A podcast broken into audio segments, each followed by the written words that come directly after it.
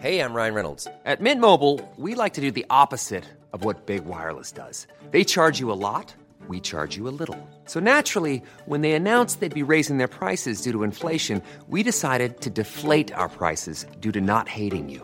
That's right. We're cutting the price of Mint Unlimited from $30 a month to just $15 a month. Give it a try at mintmobile.com slash switch. $45 upfront for three months plus taxes and fees. Promo rate for new customers for limited time. Unlimited more than 40 gigabytes per month. Slows. Full terms at mintmobile.com. Ready to start talking to your kids about financial literacy? Meet Greenlight, the debit card and money app that teaches kids and teens how to earn, save, spend wisely, and invest with your guardrails in place. Parents can send instant money transfers, automate allowance, and more. Plus, keep an eye on spending with real time notifications. Join more than 6 million parents and kids building healthy financial habits together on Greenlight. Get your first month free at greenlight.com slash ACAST. That's greenlight.com slash ACAST. This episode is sponsored by R.W. Knudsen Organic Just Tart Cherry Juice, a welcome addition to anyone's sleep routine. Pace case, if you know me, and you do, Mm-hmm. you know that I'm Yeah. working all hours of the day, all hours of the night. Mhm. So the sleep that I do get has to be very good sleep. And I'm always looking for ways to up my sleep routine. Sometimes I'll read a book to go to sleep. Sometimes Mhm. How I'll, The Bachelor? uh, that book keeps me very awake. It's very engaging. That never puts me to sleep. Mm. I will sometimes just put down my cell phone after a long day of looking at a screen. It's nice to get some time away from the screen. I also will incorporate some R.W. Knudsen organic Just Tart cherry juice. It truly makes you go to sleep a little easier. It's the thing you need to help you drift off into the dreamland. Mm. As more and more people are looking to prioritize sleep, organic Just Tart Cherry is having a moment thanks to Tart Cherry's potential sleep related benefits and potential to aid in muscle recovery when you get those gains like clues. We're seeing this in the viral Sleepy Girl mocktail trend on social media. RW Knudsen has a whole lineup of natural juices with zero added sugar, so you can feel good about adding them to your wellness routine. It's all about celebrating those daily wins. Organic Just Tart Cherry Juice is made from tart cherries, which may help you get a better night's sleep because they have natural melatonin. RW Knudsen crushes only 100% real ingredients, so you can crush everything you do. Pick up a bottle at your local grocery store today. It's the game of roses. Welcome to the game of roses. This is the game of roses. Welcome to the game of roses.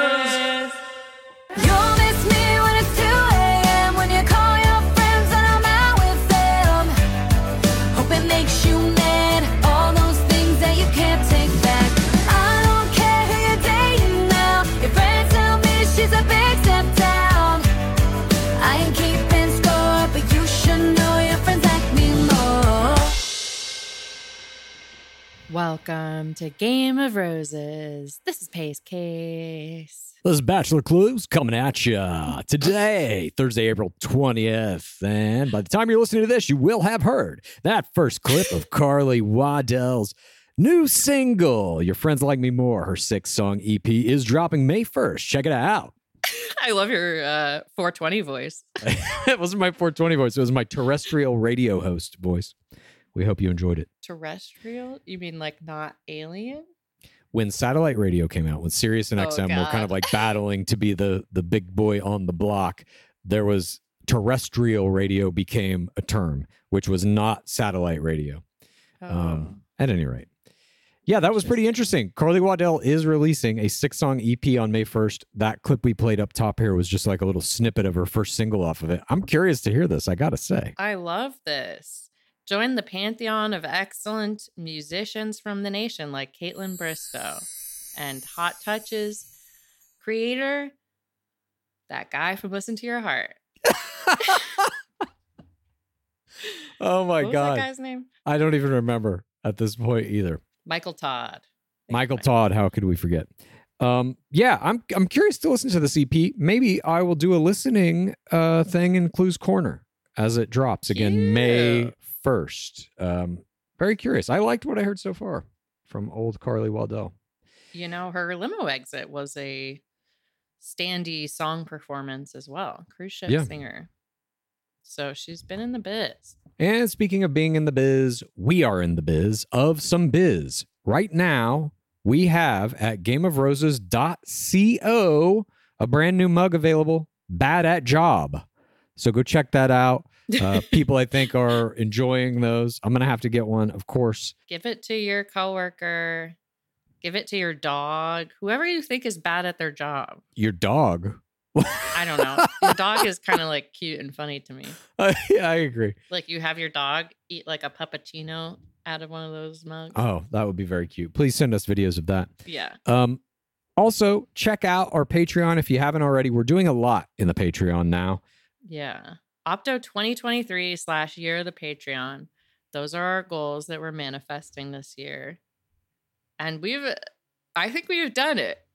Clues is putting out content. I don't even know how, but Clues is recording a Clues Corner while we're recording this podcast.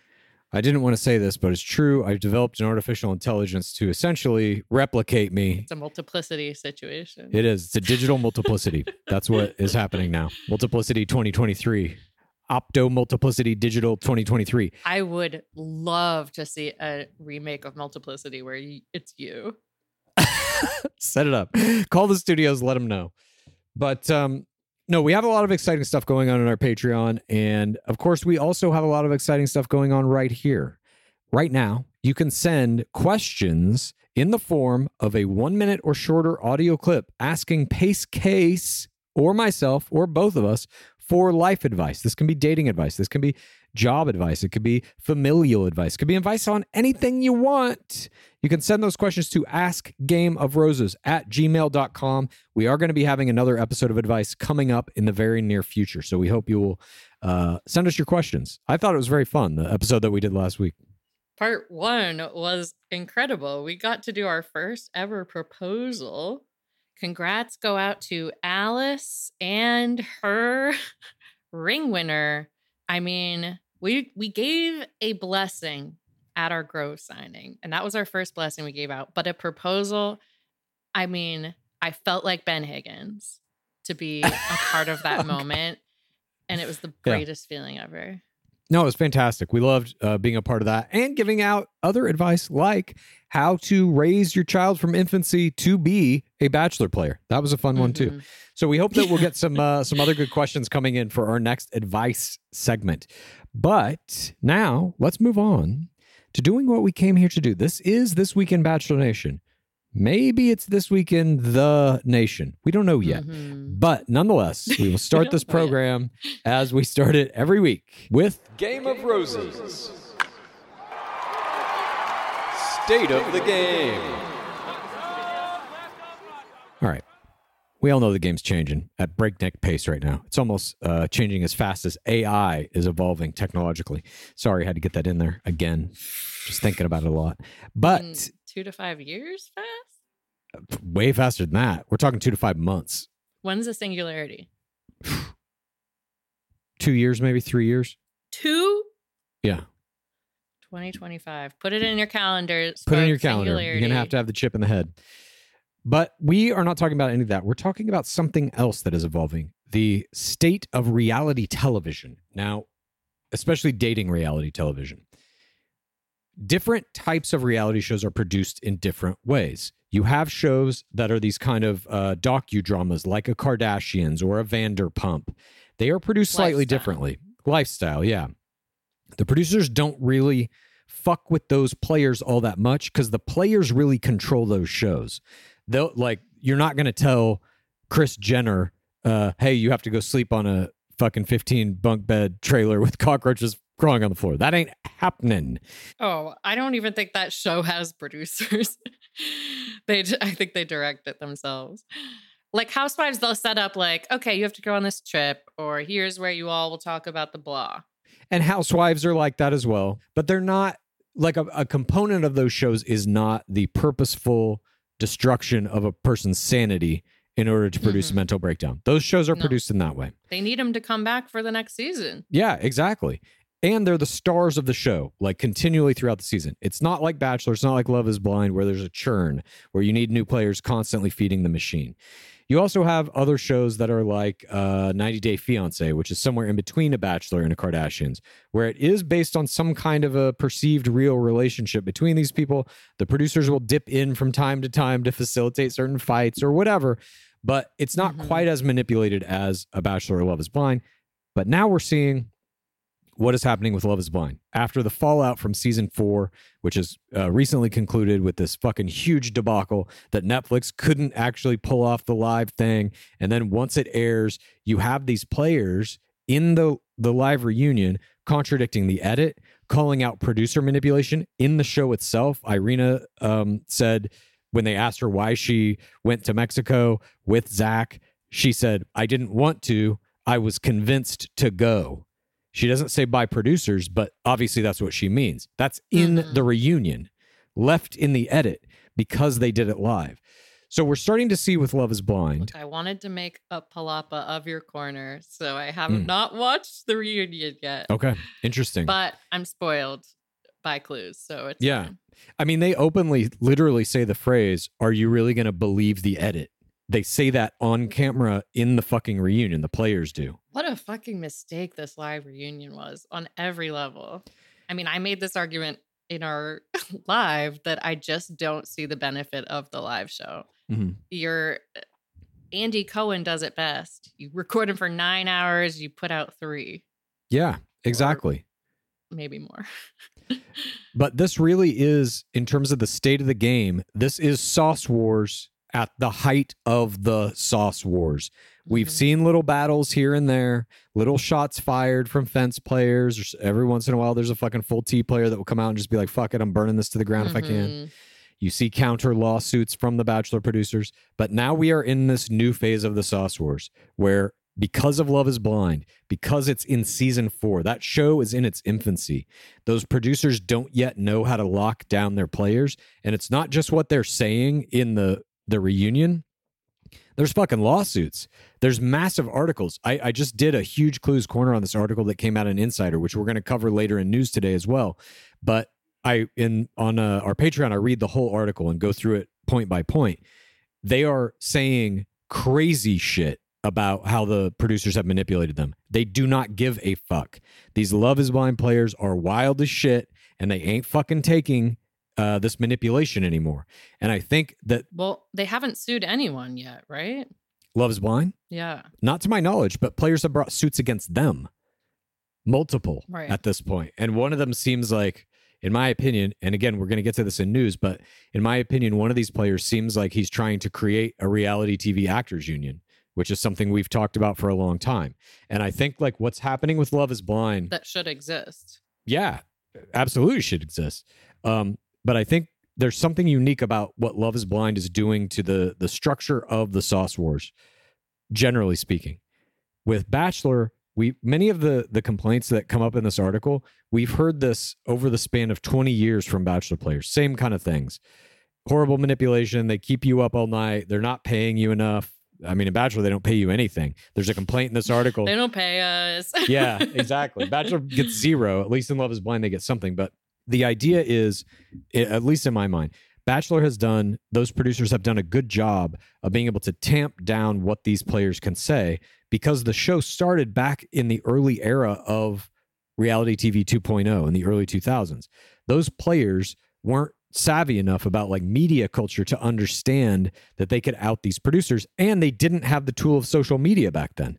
They didn't have an Instagram or a TikTok that they could immediately contradict and edit or do whatever. Now with Love is Blind, you don't have the fostered community that you get after a Bachelor in Paradise, where everybody can theoretically be together, meeting up, talking about this stuff, Right. Unionizing. yeah, but Love is Blind was born in the era of social media. There has not been a season of it that didn't exist without Instagram. So these players are way more savvy about getting their story out and they just again seem to not give a fuck about legal consequence if there even is that in their contract.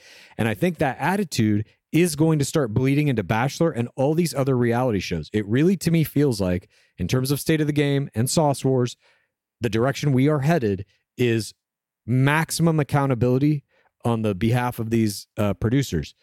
Now, I don't. I mean, there's no legal accountability because the Love Is Blind contract, I'm sure, is as ironclad. Give up your fucking uh, civil rights just as much as The Bachelor, but it's now the court of public opinion. I think the fourth audience with Bachelor, the the little pops of tea in those sauce wars over the past 20 years don't Mhm. really reach mainstream media. They are, if you're like Right. deep in the pit or you're in the fucking forums, you might know about this shit. They reached the pit. Basically. And so it takes a level of engagement with that fandom that is higher than average to even know about these things. Love is Blind is not like that. This is national fucking news now because the show was so big, because Mhm. Netflix Netflix dropped the ball so fucking hard in that live reunion. Everybody's pissed at the show. They want fucking vengeance. They want blood. Everybody hates Dark Lord Vanessa Lachey now because of it. And this article's coming out that says kinetic content. The production company of Love is Blind is now directly in the fucking crosshairs as an entity that we should be angry at for all these fucking malicious producer practices. I, I think some real shit is happening here in terms of how we perceive these reality TV shows. yeah, the sauce wars are escalating. They're going international. At least, yeah. What what the Bachelor couldn't achieve in the sauce wars, maybe Love Is Blind will. I truly think it will. I, I think we're on the verge of seeing some of these players really stepping forward and just being like, look, here's exactly what they did. You you can feel that bachelor players want to do this when they go on podcasts, Mhm. but they're afraid. For whatever Yeah. reason, these Love is Blind players, they are not afraid. Even Rachel Lindsay will like hide it behind Yeah. uh, fake characters in her book. Yeah.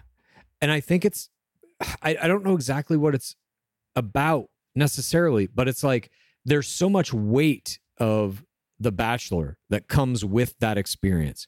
You go into The Bachelor, you know you're standing under 23 years of people being shut the fuck up and silenced and sent cease and desist and lawsuits and all this shit. Yeah, that's like a Mhm. heavy fucking thing. You're going up against a gigantic brick wall. Love is Blind is still relatively new. And again, it's being positioned as though these things are revelations about Love is Blind specifically, but they're not really because these producing practices have been in place with Bachelor and many other reality shows for 20 years.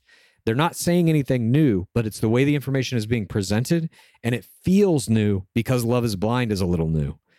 And I just think Yeah. it's going to have an effect that none of the people blowing the whistle on The Bachelor ever were able to achieve. I mean, the people blowing the whistle don't have the type of platform that the people on Love is Blind have at this point. So it's like they Yeah. are the most important figureheads to get behind this. Even if Gabrielle Nikki comes out against The Bachelor, she doesn't have as much of a following as any of any of these top Love is Blind players. Yeah. And we're going to get to that in gains, uh, which is coming right up. It won't mean the same thing. I agree. That's another like interesting part of this is there's now no question Love is Blind is a more culturally relevant show than The Bachelor. Period. It that is over now. There's no argument. I want to see that contract because it's so hard for me to imagine that they don't use exactly the same template as you would for The Bachelor in terms of Yeah. speaking up about producing practices. Well, I mean, you can when you watch the reunion, you'll see there are moments like that moment where Irina Solomonova is trying to say essentially the producers coerced me into going to Mexico even though I didn't want to. She dances around it. She never says the word producers. So you can Mhm. almost feel that the producers have coached them all into saying don't refer to the producers. Don't Yeah. say it's us. But still she says it without saying it that Yeah. she's like, "Well, I was convinced to go to Mexico." Convinced by fucking who? The producers obviously. yeah.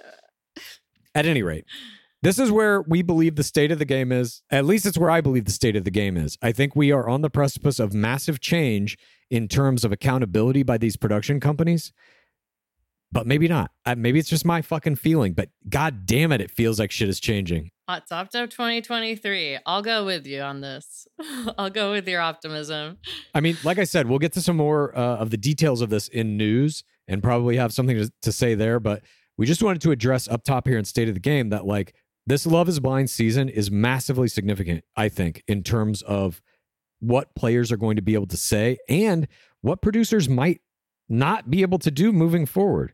There might start to be some things put in place that are very union like agreements where uh, studios are like, okay, we will now have to pay you to be on these shows, or the the production companies or whoever. I mean, the fact that they're not even paying them, you know, what they pay on Bachelor in Paradise is insane to me.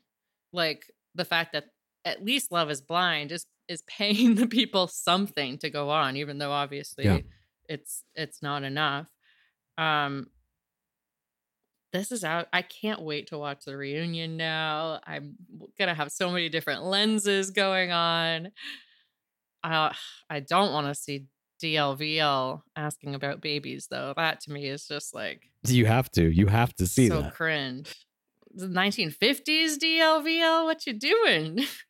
That's the whole success in any of these shows is marriage and children. It is still that. I don't think that ever changes. But I was going to liken this to what is happening in Major League Baseball right now, um, or I should say minor league baseball right now, which is a the feeder leagues into Major League Baseball. Those players traditionally in the bottom tier minor leagues, like AAA or Double A, sorry, uh, it's single A, double A, triple A. Single A is like the lowest bottom barrel, and below that is semi pro. Those players didn't make any money, or if they did, it was like a thousand dollars for a season. They have gotten all these rates elevated because they're like, how the fuck are we supposed to be chasing this goal if we're literally doing the work, playing on this team every day during the baseball season and not getting paid any money? So all those numbers have come up a little bit so that if you're playing in AAA baseball, you can actually make like a semi livable wage.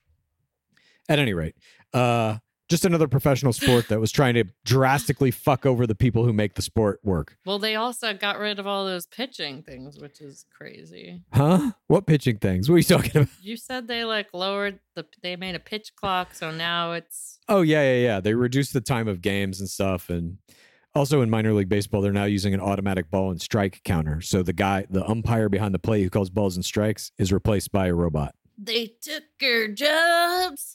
Yep, they're taking the jobs. But that's where we stand with the state of the game. And uh, of course, we're going to be keeping a very close eye on what is happening in the following weeks after all this Netflix debacle, and if any other players are going to come out to offer their tea in the sauce wars. We have some uh Gore Girl Summer interview slots open Indeed. for anyone on Love is Blind who wants to come on. Yes, indeed, we do. And now let's move on to discussing all of those movements across social media uh, of our favorite players from The Bachelor and Love is Blind. This is This week in Games. All right. Let's talk about a little bit here what is going on in the world of Instagram gains. We want to talk about the top five Bachelor players from this past season. And we're going to get into Love is Blind after that and show you a very stark difference.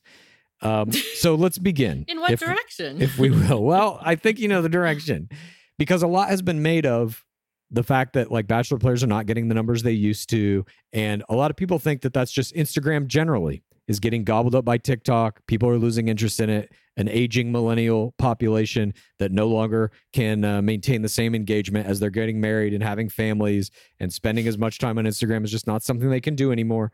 I think there is now evidence to the contrary. So raw gains this week. The largest one we saw is Kaity Biggar, 5K. Every other gain is sub 5K. So essentially, we are frozen in the off season. This is of There's season 27 Bachelor. These are the Yes. we're talking about now the season 27 Bachelor players. Kaity Biggar was the ring winner. Um, yeah, 5K was her gain this week. Everybody else under it. I mean, it's a freeze. You expect Yeah. that the show's not in the news, and everyone is gonna just slowly start trickling down, unless you're on Dancing with the Stars, unless you're on Bachelor in Paradise, or unless you're Charity, who will probably be frozen until her season is gearing up. Uh, it's not good. Clues. Let's just say that. Yes. The top five total numbers are not better news than that. No, I mean we have them right here. It's it's Kaity Biggar at 286k, Gabi Elnicki 229, Zach himself 208, Ariel 156, Christina Mandrell 139, and uh, Victoria Jameson, who was gone in week two of that season at 126. Mittendrell was gone in week three. Like, yeah, it's unreal. And again, I think this is because The Bachelor so strongly vilifies even the utterance of the word Instagram. They make it seem like this is the most evil thing you can do. And as a result, most of the audience sees it that way too now, which is, it is very bad. It is counter to what you want to be doing with a show. You want your audience to be engaged with the people on your show 24 hours a day. You don't want them to disengage with your show. I don't know, Clues. Maybe you want them to just not follow them and go back to living their lives and not talking about your show. yeah, I guess. I mean, it seems like that with Bachelor. Um, but now, ta so again, take these numbers. We've got 286K down to 126K. That's the range of Bachelor top five from the most recent season. Now let's take a look at Love is Blind. Okay. Again, we all know the reunion just aired this past weekend uh, to, to whatever uh, success or failure you want to kind of attribute to it. Nonetheless, the biggest gain from this last week was Tiffany Pennywell. She is also first on the charts now. She has 485,000 followers. She gained 334K in one week. Her gain is more than any total number from any one of the Bachelor season. Her one week gain, again, I will say, is bigger than anyone from Bachelor season 27's entire season accrual. That alone Makes her MVP of the season. certainly makes her MVP of, of that season, but it also tells you that it's not about lack of interest in Instagram, it's lack of interest in your show. Bachelor is doing it wrong. Love is Blind is doing it right. And then if we just continue down the list here, uh, these are not quite in order. We'll tell you where they they line up though. In third place with third biggest gain and third place is Brett Brown, Tiffany's uh, now husband. He has 459,000 followers. He gained 293K this past week, also more than any total from Bachelor. You've got in uh, second place overall with the fourth biggest gain was Marshall Glaze. He is at 464K. He gained 256K this week. Then you've got, just for comparison, Justin Glaze. He got 4K this week. He's up to 144K. Hey, he's getting those runoff gains. Love that. Yeah. Um, in fourth place overall, but with the second biggest gain was Bliss Poureetezadi. She now has 427K. She gained 320 this week. Incredible. Absolutely staggering. Should have been a forgotten. She has 427K now. She can quit her job, whatever it is. I forget, what was she, an engineer or something? I forget what she was. Some kind of scientist. So they're together, I assume, by this game? Yeah, they're married. Oh, you didn't see the reunion. Chelsea and Kwame are still together. Zach and Bliss are still together. Obviously, the Browns are still together. And uh, that's it. So no one broke up between the wedding and the reunion. Yeah. And Jackie, Jackelina Bonds, is still with Josh as well. That might be the most shocking news. Mm-hmm. Jackelina Bonds is up 70.6K this week to 138K. That's astounding. She broke a hundred fucking thousand. She's a villain. Chelsea Griffin is at 335k, up 240k this week. Kwame is at 267k, up 203k. Damn. So the reunion is really where people are getting their numbers. Huge gains. Uh, Zach Goytowski, for example, is now at 369k. He gained 285.5k this week. And then we have bringing up the rear. We've got Micah Lucier. The facial hair play, it worked. But he also like kind of defended Paul. And I think in the narrative that Dark Lord Vanessa Lachey was attacking Paul, he gets a little bit of a hero bro edit dynamic duo kind of thing Mm. going on there. Um, He was doing good STCOs all season. yeah, he he really was. Uh, and the fact that the the woman that he chose to begin with, Irina Solomonova, was just like panned out to be the biggest piece of shit villain the world has ever known. I Mm, think that he, he yeah he had a little bit of victimization play in there as well. Uh, Irina, by the way, has 83.7k. She gained 41.4 41.1k for this past week, and then Micah Lucier is at 241k, up 149.9k this week, and Paul Peden is at 235k, up 158.6k. So again, You look at these numbers when compared to The Bachelor. The top players from this season are all in the 400 plus K club. They have virtually doubled everyone from The Bachelor. And even the mm-hmm. people bringing up the rear in this, you want to talk about like Micah Lucier and Paul Peden. They are not a couple. They are both 241K and 235K. They are beating everybody except Kaity Biggar from this current season of Bachelor. That's insane. So it's the four TRR couples, it's the couples who break up, it's even the villains who are getting these numbers. Yeah, really, Irina and and Jackelina Bonds are the only ones who kind of washed out. And I would say Jackelina at 138k has enough to be an influencer for a little while. I would even say Irina could probably get some fucking sponsorship deals out of this. And yeah. she was barely on screen. She's probably going to get like 20 more K. She might get in the 100K club. I don't know when this stops because some of these players for sure, Marshall Glaze is going to go on fucking sand. Bet your ass. That guy's going to have a million Instagram followers. I mean, it just shows you that they're doing a better job of creating fan engagement with their players. Bachelor doesn't do that. It does the opposite. It discourages engagement from the fourth audience, which mm-hmm. is obviously a fucking mistake. That then makes you want to watch the show less and it makes your ratings go down. And it makes Love is Blind is like, well, let's step in and just fucking swoop this up. Again, it is the more relevant show now, period. And it's to no one's gain. Like, what is the point of villainizing what's her face who wanted 50K? Anastasia. Because the producers don't like social media. They see it as a threat to their job. Yeah, it's just like a it's Yes. just a petty It's petty and it's stupid. It's fearful. It's and they see themselves as like better than the players. Is that what it is? Versus like yes, yes, that they get to control them and manipulate them. At least that's my two cents. I don't get it. Yeah, I'm worried for the ratings for charity season and the I- gains. it's probably going to be in the toilet. Those numbers. I, I I sincerely think we're going to see a season maybe where no one cracks a hundred thousand. None of the players, unless they come in with it. This show is sponsored by BetterHelp. This year is flying by. We're almost halfway through it.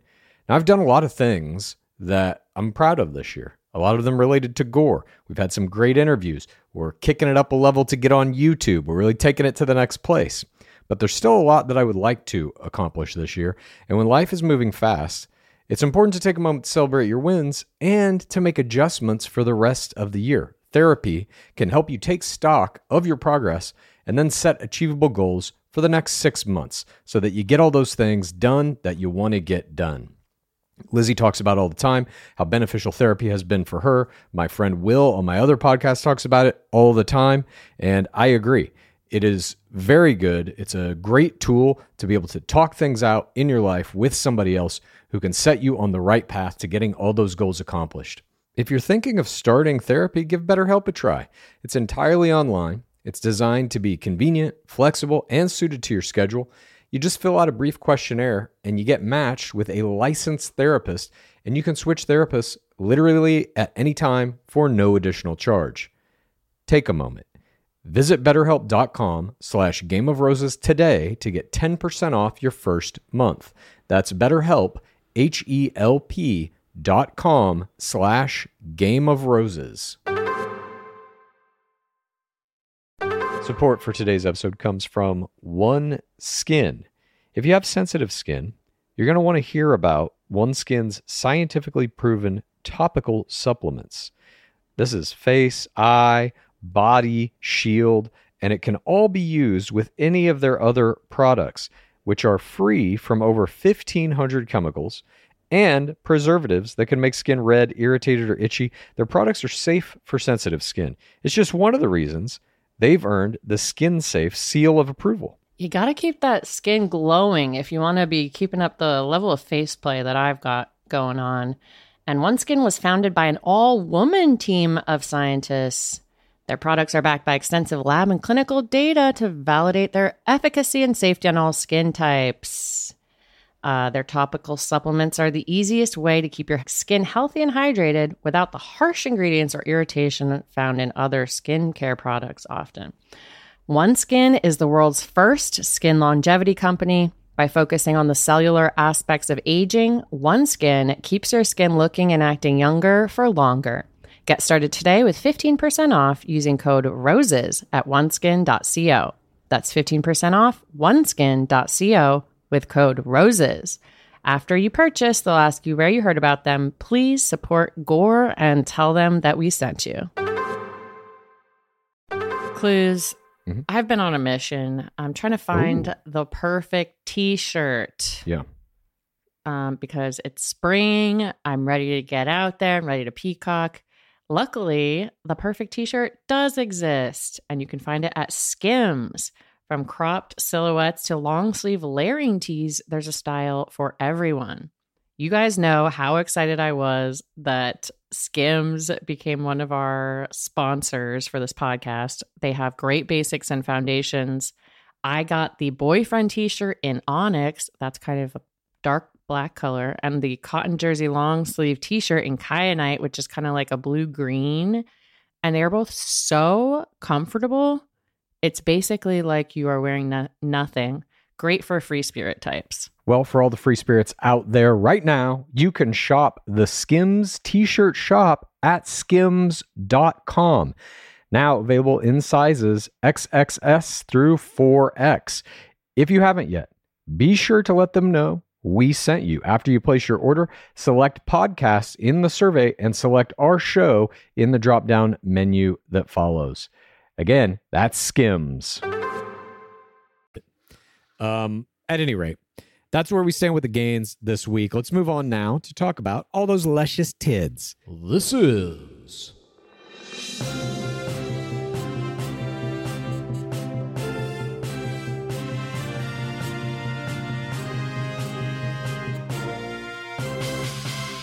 Bachelor Nation News. First up in Bachelor Nation news, we're going into the larger nation, beyond the Bachelor Nation, to deliver some Love is Blind news. After former cast members of Love is Blind entered the Sauce Wars with claims they were put through emotional warfare by the producers, Kinetic Content, the uh, company that makes Love is Blind, responded by saying, in quotes, the well being of our participants is of paramount importance to Kinetic. We have rigorous protocols in place to care for each person before, during, and after filming.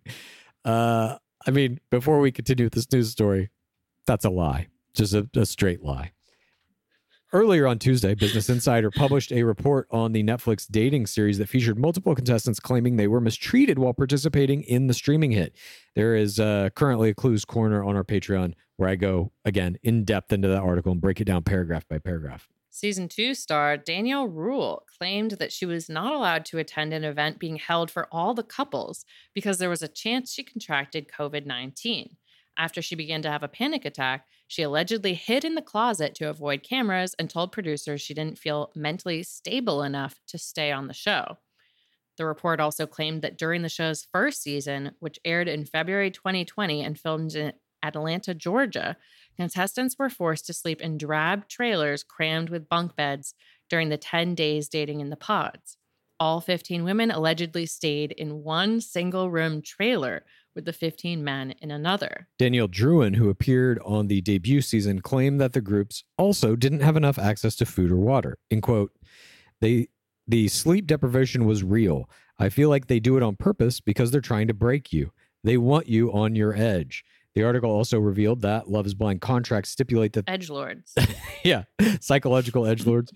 Um, the article also revealed that Love is Blind contracts stipulate that the cast is required to pay $50,000 in damages to Kinetic Content if they exit the show prematurely without producer approval. The report also claims that engaged couples are obligated to show up to their wedding even if they don't intend to say, I do. Business Insider's story comes less than a year after season two contestant Jeremy Hartwell filed a lawsuit against Netflix and the producers, making a series of allegations about how the show treated cast members, which included Drouin's claims that the group was deprived of certain necessities.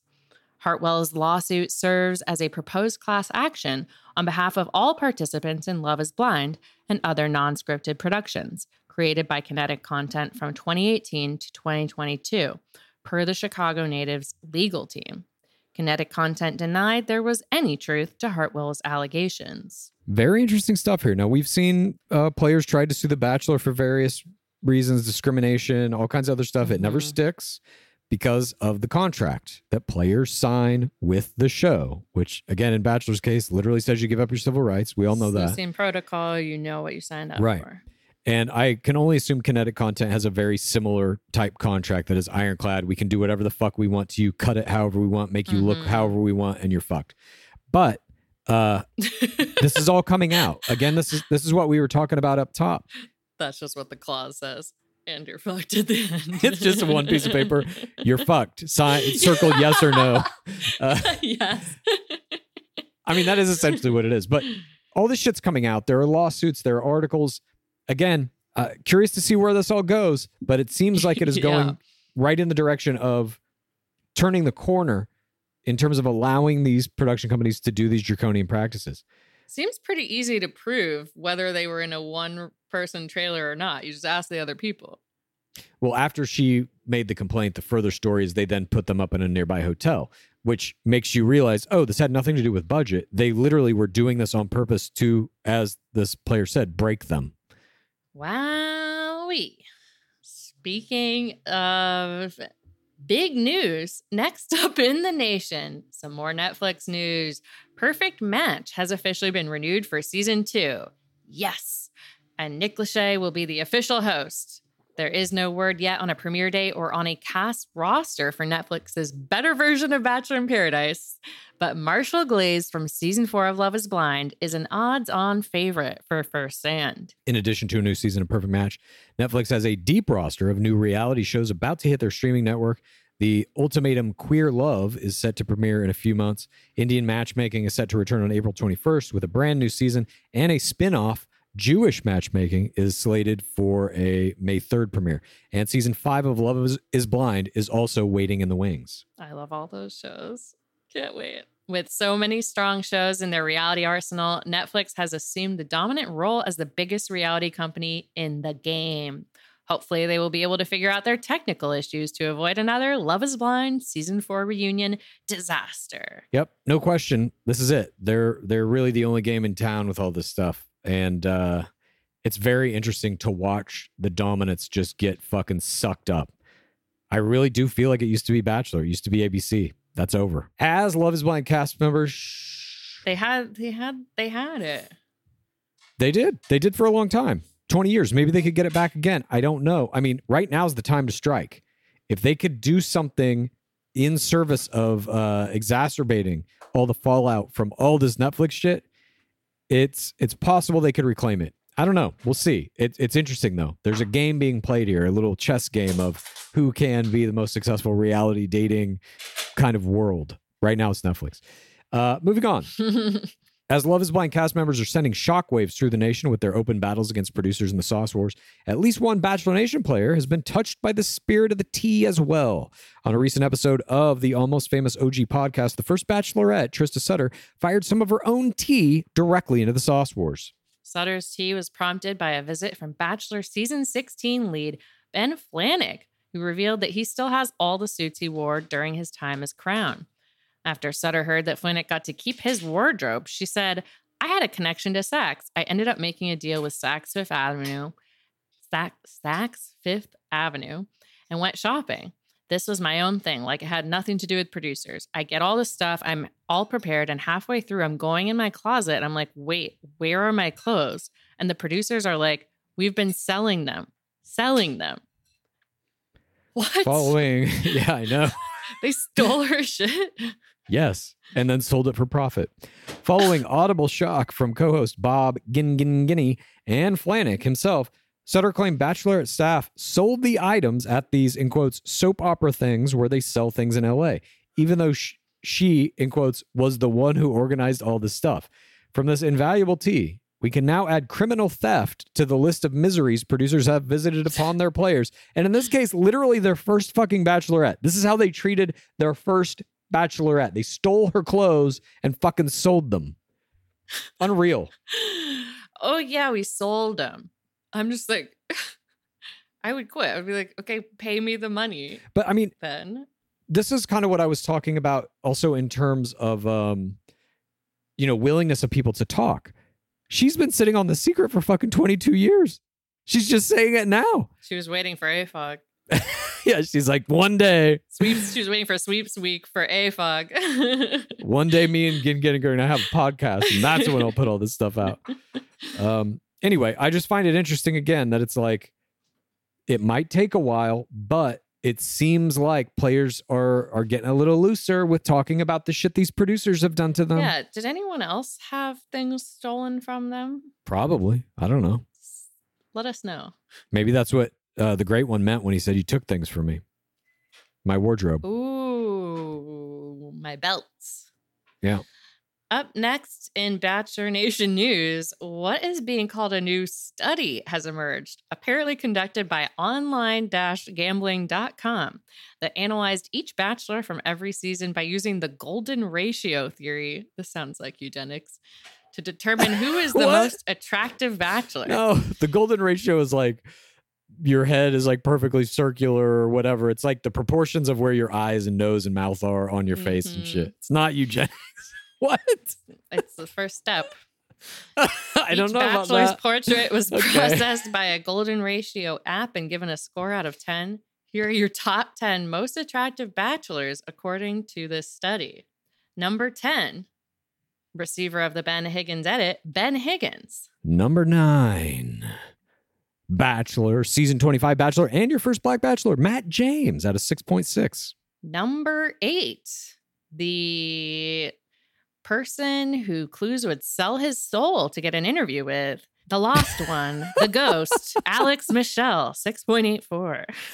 Number seven, the real millionaire, Andrew Firestone. That was your season three Bachelor with a 6.89. Courtney Robertson's ring winner, Ben Flajnik, season 16 Bachelor, 7.04 in sixth place. In fifth place, you've got that kissing bandit, the king of Arizona, Arie Luyendyk Jr. with a 7.1. In fourth place, package deal villain edit recipient, Juan Pablo Galavis, 7.11, season 18's Bachelor in fourth. In third place, you've got the true season six Bachelor, who beat out Jay Overby through a fair vote by all the players to become the Bachelor, Byron Velvick at a 7.23.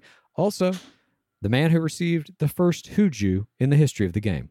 From, of course, Mary Delgado, one of the greatest players that ever lived in her hometown, Tampa, Florida. It was on a softball field. Minutia alarm. Number two, one of the forgotten Bachelors, Andy Baldwin, 7.32, season 10 Bachelor. and your number one most attractive bachelor in franchise history, at least as determined by whatever this in quote study was, Eugenics.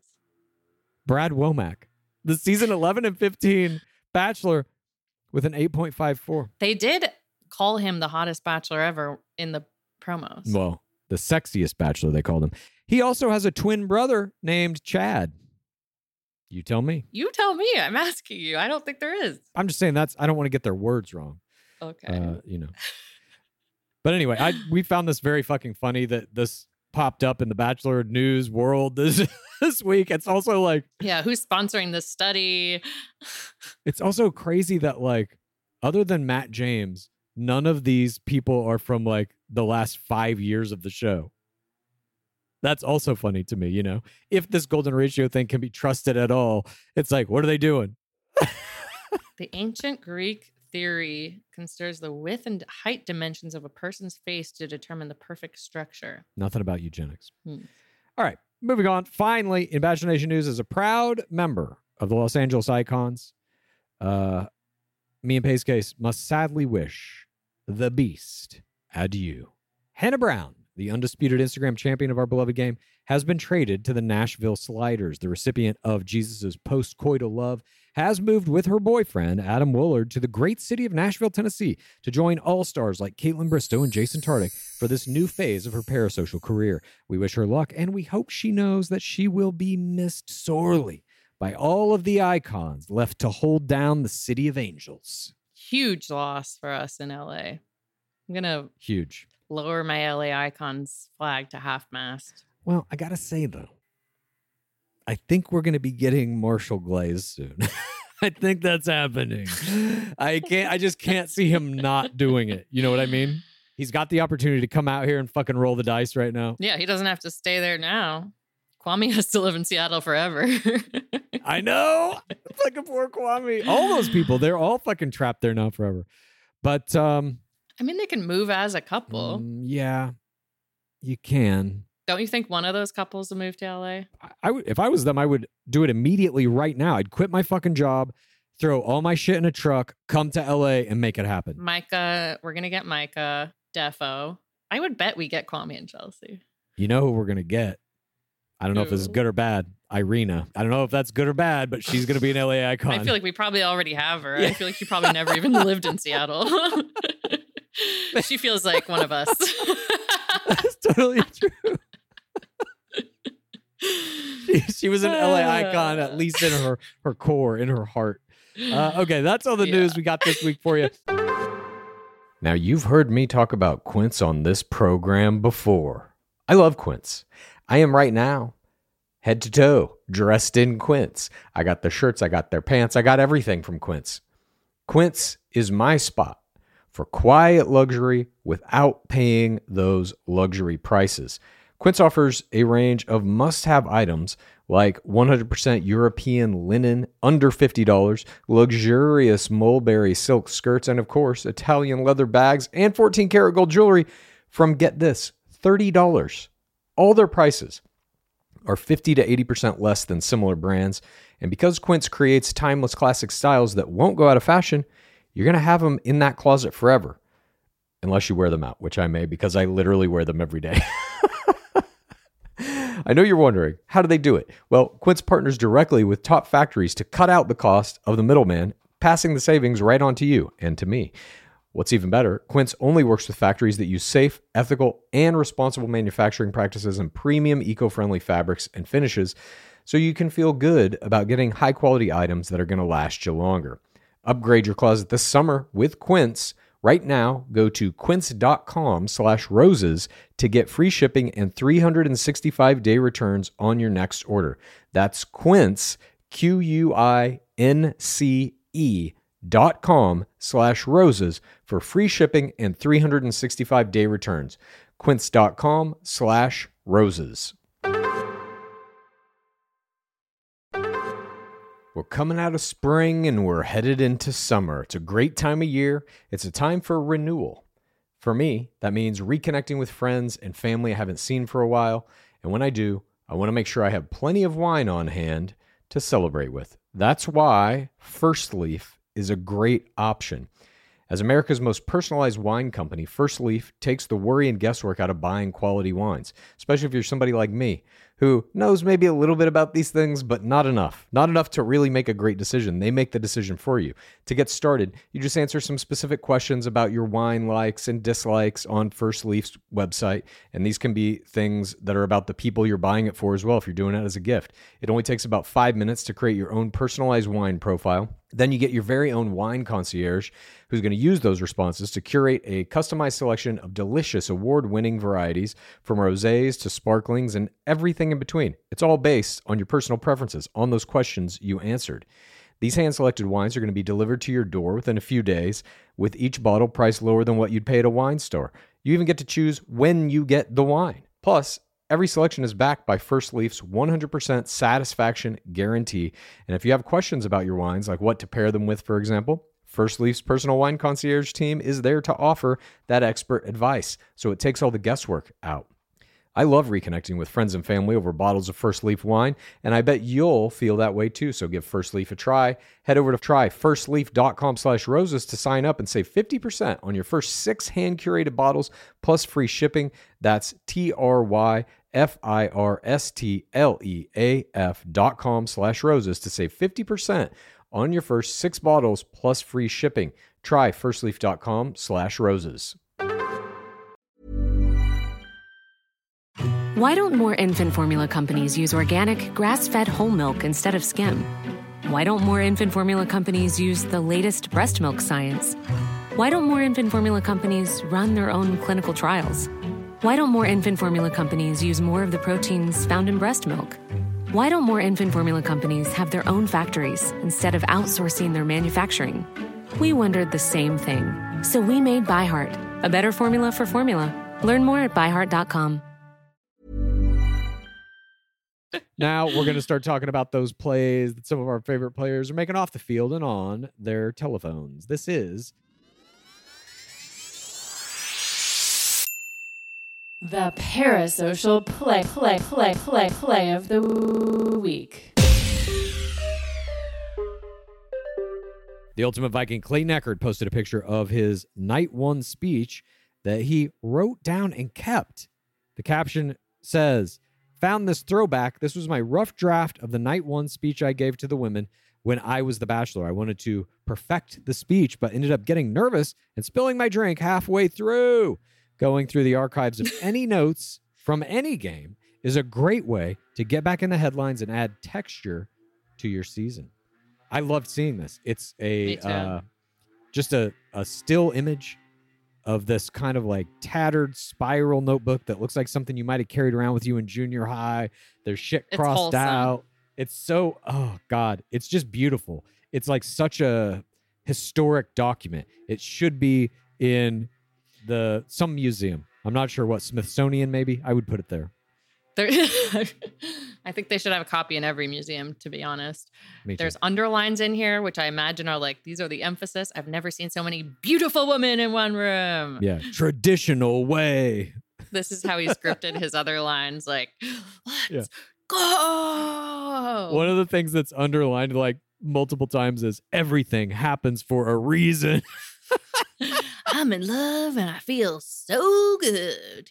He's the intonation Viking king. yeah, I love it. Absolutely love it. This also, like, whenever I see handwritten shit, I immediately flash back to the uh, Raven Gates Instagram stories.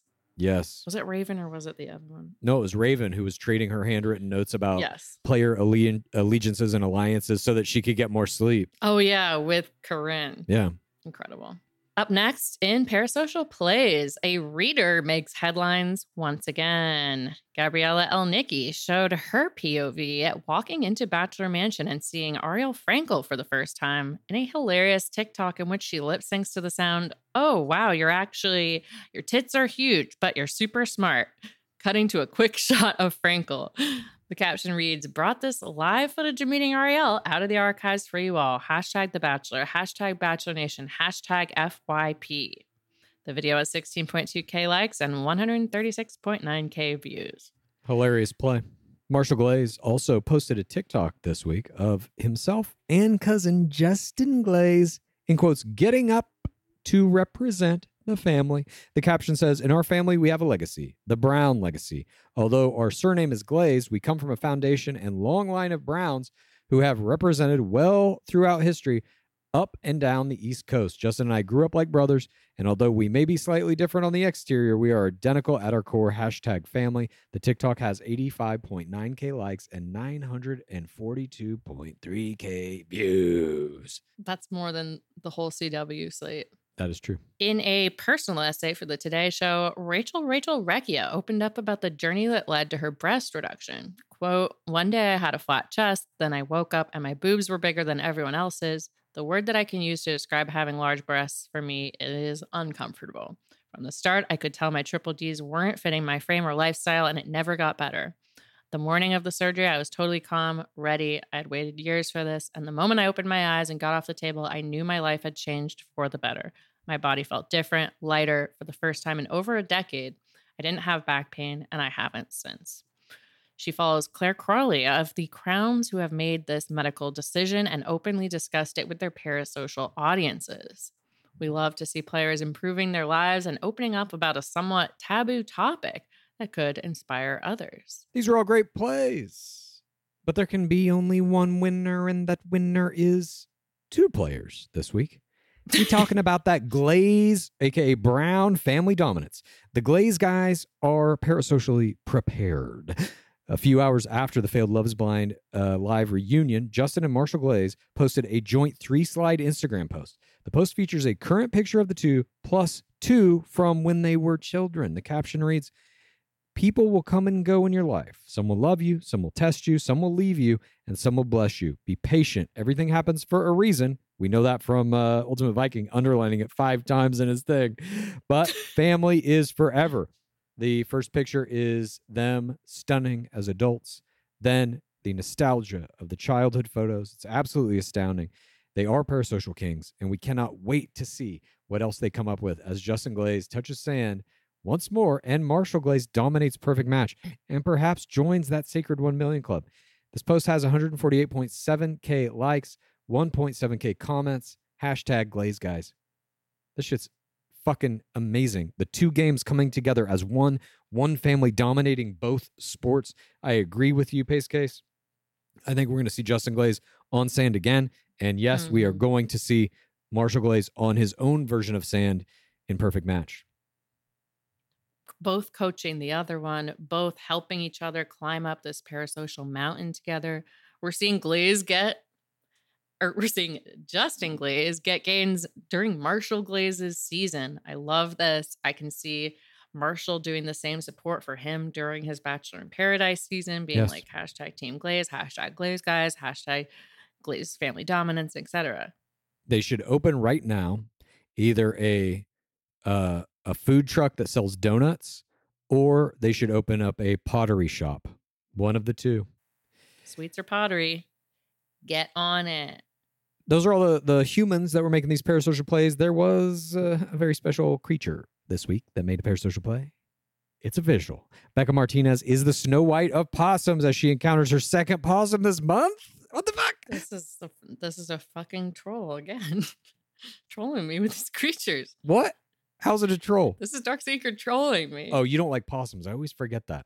Well, uh, Martinez likes possums, or maybe they like her because she showed off her possum whispering skills in an Instagram story that featured a sleepy possum taking a nap in a backyard structure. Congrats to the possum and to Martinez on her unrivaled ability to attract wild creatures into her backyard. Absolutely astounding. I think we should look at the votes for this. I don't know if this was the true winner. I demand a recount. Look at the hashtag votes, just like they did with the uh, America's Fimp. And that is it for all the parasocial plays. Uh, now we're going to move on to that portion of our program in which Pace Case and I jump off the edge of the pit, which at this point is getting bigger and bigger, devouring more and more things. It's not just The Bachelor anymore. Now we're in a Love is Blind pit. I have a feeling we're going to be in an Indian matchmaker pit coming up soon. I have a feeling all of these things are going to be in the pit and our screams are going to become even more unhinged. This is Screams from the pit. Well, here's my scream. I am joining a new pit, the puppy pit. Oh, We're getting a puppy.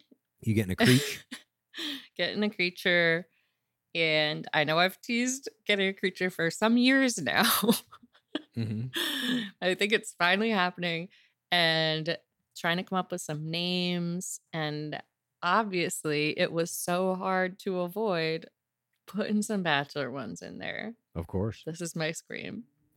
I, I was like, Goldini. That's like Oh my of a cute god. dog name. That's a fucking great dog name. and then eventually you're gonna meet Sean Lowe. You're gonna be like, I named my uh, dog after you. And he'll be like, Oh, you named your dog Sean? And you'll be like, No, Goldini. He's like, What? What the fuck are you talking about? I mean, God, that's the dream, right? I named my dog Source Boy after you. Source boy, that's a funny one. Well, yeah, you know, I was I was coming, I was going through my list, and there were, you know, some usual dog names, you know, Chewy, Rolo, Benji, like Adrian's dog, Casper, Luca Toni, my favorite soccer player, Larry. I think that Hmm. would be funny. Your favorite stooge. but I can't help coming up with the bachelor ones. And in fact, Clues came up with a really good one right before we recorded this. Mm. Hoodoo. Are you legit gonna name your dog Hooju? I don't know. I don't know. When you said it, That's pretty cute. I don't know. It is cute. Hoodoo. Hooju, come here, Hooju. Hooju want some food? Hooju, snuggle mommy. That's gonna happen. Okay, I've been traumatized now. It's not Hoodoo. Sometimes you gotta look, we all know this. As somebody who's now living with a, a cat, creature of my own, Mhm. sometimes you want the snuggles and they don't want to provide. Unfortunately, that's their job. Give you pain. They're gonna snuggle you one way or another. Jesus. that your my scream? Yeah, no. Mr. Skabulian, are you okay? Yeah, uh, believe me, he's doing just fine. Uh, he owns this entire establishment now. I am his loyal subject. That's true. it's clear who's in charge. Absolutely. I think there is no question in anyone's mind at this point about that. But uh, no, I think it's a great scream. I love that name, Huju, or any of the other names that, that you threw out. Goldini is funny too to Mhm. me. It's a lot of pressure naming a creature. I know. But also, I feel like once you have the creature in your life and you gaze upon the creature, the creature will most likely non verbally, but potentially, if it's a very special creature, but usually non verbally, I feel like the creature will convey their name to you. You're just a recipient of that information. Anyways, uh, let me get my scream out now. My scream involves this. Uh, every once in a while, still this happens to me, and it's staggering when it does. Every once in a while, I will have a very close friend in my life that has no understanding of what reality TV is. And I'm like, how is this fucking possible? You're friends with me. I know I've told you a million times that none of this shit is real. Does it feel like they're not listening to you? No, it's just that they got hooked by it. The the producers fucking got them. And it really opens my eyes to the fact that like, oh yeah, a lot of people still think this shit is real. So, I'm at my friend's house. You know this friend. It is our friend Amy. Yeah.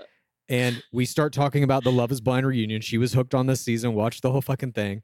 And she starts essentially shit talking Irina, like as a bad person. She's like, I just don't, she's an asshole. I don't like her. And I'm like, that's not fucking real. They, Wow. they, you even watched the reunion where she said the producers coerced her into going to Mexico. It's all in the mm-hmm. edit. And I had to like re explain to my good friend that I've explained this to a million fucking times. like, this shit's not real. You can't be mad at her. This is crazy. And it, I don't know what it did in my brain in terms of a scream from the pit. It's like there's this thing in me where I guess I take for granted that most people, Yeah. especially people like who are close to me, who know that I do this, who have to fucking put up with me talking about this shit constantly, that they at least will understand none of this shit is real. But indeed, she did not. It was like the producing was that good. I don't even. The producing is so good that I get tricked constantly. And you were always like, that's not real to me. And I'm like, oh, yeah, you're right. yeah, I mean, none of it is. The way I- that they cut it out of order and shit. I know, but they're so good at it. Well, they're they found in Irina kind of a perfect fall guy for the the whole season, really. You know, she fucked, she was in a love triangle here. She fucked that thing up. She fucked this thing up. And then when Zach comes out and is like, "You just came on the show to get famous," what? Hashtag. FIP. Delete your Instagram account. He's fucking literally doing SponCon and shit. Absurd. They're already doing SpotCon. In the fucking uh, reunion, he was like, "I have receipts." No, but they're for it's for TRR SponCon Sure. clues because they're still married. this motherfucker did a trick in the reunion where he said, I have receipts. Go look at my Instagram. And then the receipts that he had had nothing to do with what they were talking about. It was a thing about his mom. Go. He said, "Go look at my Instagram on there." Oh my god! You wanted to be an influencer. Go look at my Instagram hashtag at Zack Attack. Exactly. So, at any rate, that was my scream. Uh, it was just one of those moments where I was like, how is one of my best friends believing this shit? It was crazy. Uh, let's move on. We have one more scream that we have to get to. As many of you may know, we play screams from the pit right here from listeners. If you want to submit your scream to the pit to potentially be played right here on This Week in Bachelor Nation, maybe This Week in the Nation, we don't know yet. Um, all you got to do is go to patreon.com slash gamer roses. You get access to our discord. In the discord there is a channel where you can upload your one minute or shorter audio clip of your scream. We play the best ones here. We analyze them. Today we have one from someone named amazing kaylee. We're going to play it now and then we're going to discuss. Here we go. Hi, I'm Kaylee, and this is my scream from the pit. As you might have seen, The Hunger Games has been trending on TikTok, so I decided to watch the movies for the first time, and I was struck by the similarities between The Hunger Games and The Bachelor. The first thing that made me think of The Bachelor was the bloodbath at the cornucopia, where they lose about a third of the players right at the start. Second, the scenes of the game makers immediately made me think of Bachelor production. They have subtle ways of giving certain players advantages or disadvantages that are not widely perceived by the players or the audience. Third, each of the players has the agency to make their own alliances and has their own playstyle. But smart players know that there are four audiences, the first being replaced by killing and the others being the same. Most people think the first audience game is the only one that really matters, but the other audiences are just as important. The fourth key element is that there is no democratic function in either the Hunger Games or The Bachelor. The first and third audiences are ultimately the ones who decide the victor.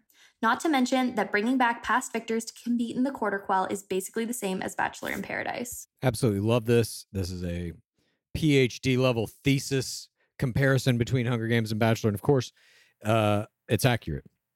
Uh, there is even, I believe, I could be wrong on this, but I have a memory of this. This could be Mandela effect. I don't know. But I have a memory of potentially an interview that Stanley Tucci gave where he said that he crafted the performance of that host of the Hunger Games reality show after Chris Harrison. I have that same possible memory. Is it real though? I don't know. Is that my scream? I'm not I just making up shit to corroborate bizarre fantasies of mine about Stanley Tucci impersonating Chris Harrison. No, I swear I read that that character was based on DLH. Yeah, I think so too, but I don't know. But there's so much in it that is Hunger Gamesian. I like the part that is the most Hunger Games for me is that is the there's a part in the Hunger Games where they're like, "Oh, you're not out of the Hunger Games. The Hunger Games is forever. We own you forever." Yeah. And it's like the contracts are kind of like that. And also, like, if you want to stay in this, if you want your money and go on Bachelor in Paradise, you have to play nice and you can't do Mhm. this, this, and the other. And also, like, the ultimate game, social media, you have to keep your audience happy. You have to like keep feeding the fans in order to keep doing this as as a job. Yes. I agree. All these are similarities. And I would also say to everyone out there look into something called Battle Royale. That was the uh, original version of Hunger Games that Hunger Games ripped off to become Hunger Games. That was about a, I believe it takes place in Japan. And it's also about a reality show where they randomly select one junior high every year. And they say, guess what?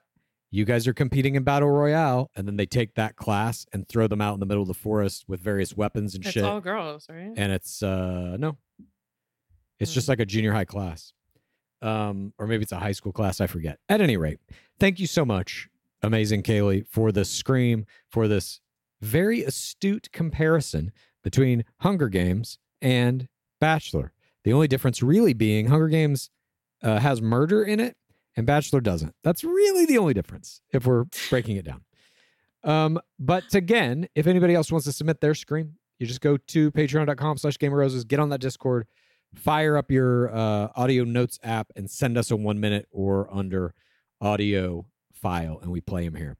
But thanks everybody for joining us on this week in Bachelor Nation. We hope you have a great weekend, and we'll be back next week with some more stuff. We are still kind of up in the air about what Tuesday's episode might be, depending on if some things happen behind the scenes or not. We'll see. Um, but we will see you next a week. mystery. It is kind of a mystery, even to us. But uh, we'll see you next week regardless. And before we go, as always, what is that dwab at? It has been 7,697 days without an Asian bachelor. Praise be Dark Lord Palmer. Please rate this podcast. Please review this podcast. Please get a friend to listen to us and then please rate this podcast. Please review this podcast. Please get a friend to listen to us and then please rate this podcast. Please review this podcast. Please get a friend to listen to us and then